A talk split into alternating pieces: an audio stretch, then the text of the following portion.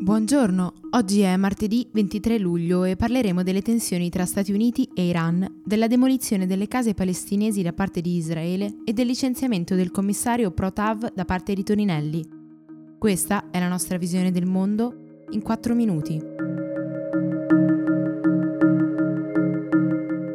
L'Iran ha annunciato di aver arrestato negli ultimi mesi 17 cittadini accusati di essere stati reclutati dalla CIA. L'agenzia di intelligence statunitense avrebbe richiesto loro informazioni riservate sui siti militari e nucleari del paese. Secondo i servizi segreti iraniani, la rete di spie sarebbe stata identificata tra l'inizio del 2018 e il marzo del 2019 e alcuni degli arrestati sarebbero già stati condannati a morte.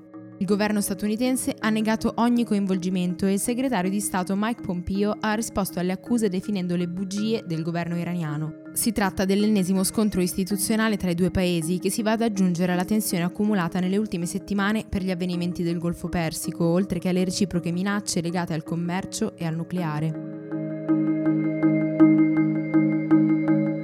Ieri mattina le forze israeliane hanno iniziato la demolizione di almeno 10 edifici palestinesi nel villaggio di Surbaher, vicino al muro tra Gerusalemme e la Cisgiordania.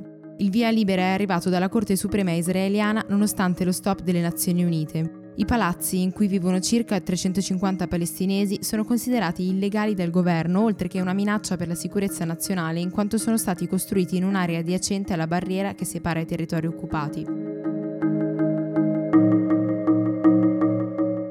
Il ministro delle infrastrutture e trasporti, Danilo Toninelli, ha licenziato Pierluigi Coppola, l'esperto del MIT che il mese scorso si era dissociato dalla valutazione negativa sulla TAV elaborata dalla Commissione Costi-Benefici di cui era membro. Secondo Toninelli, Coppola avrebbe violato la riservatezza, rilasciando alcune interviste non autorizzate. Intanto, se l'Italia non darà entro il 26 luglio una risposta definitiva all'Unione Europea in merito all'alta velocità, perderà i finanziamenti per completare l'opera. La Corte d'Appello di Palermo ha confermato l'assoluzione in primo grado dell'ex ministro Calogero Mannino, imputato nell'ambito del processo sulla trattativa Stato-mafia. L'esponente dell'ADC, che si è sempre detto innocente, rischiava nove anni di carcere per il reato di violenza o minaccia a corpo politico dello Stato.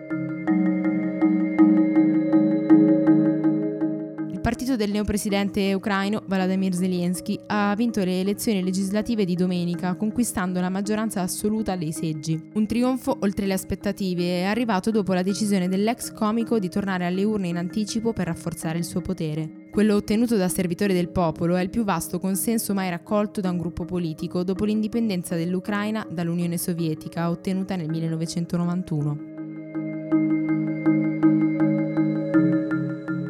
Per oggi è tutto. Da Antonella Serrecchia e Rosa Uliassi, a domani.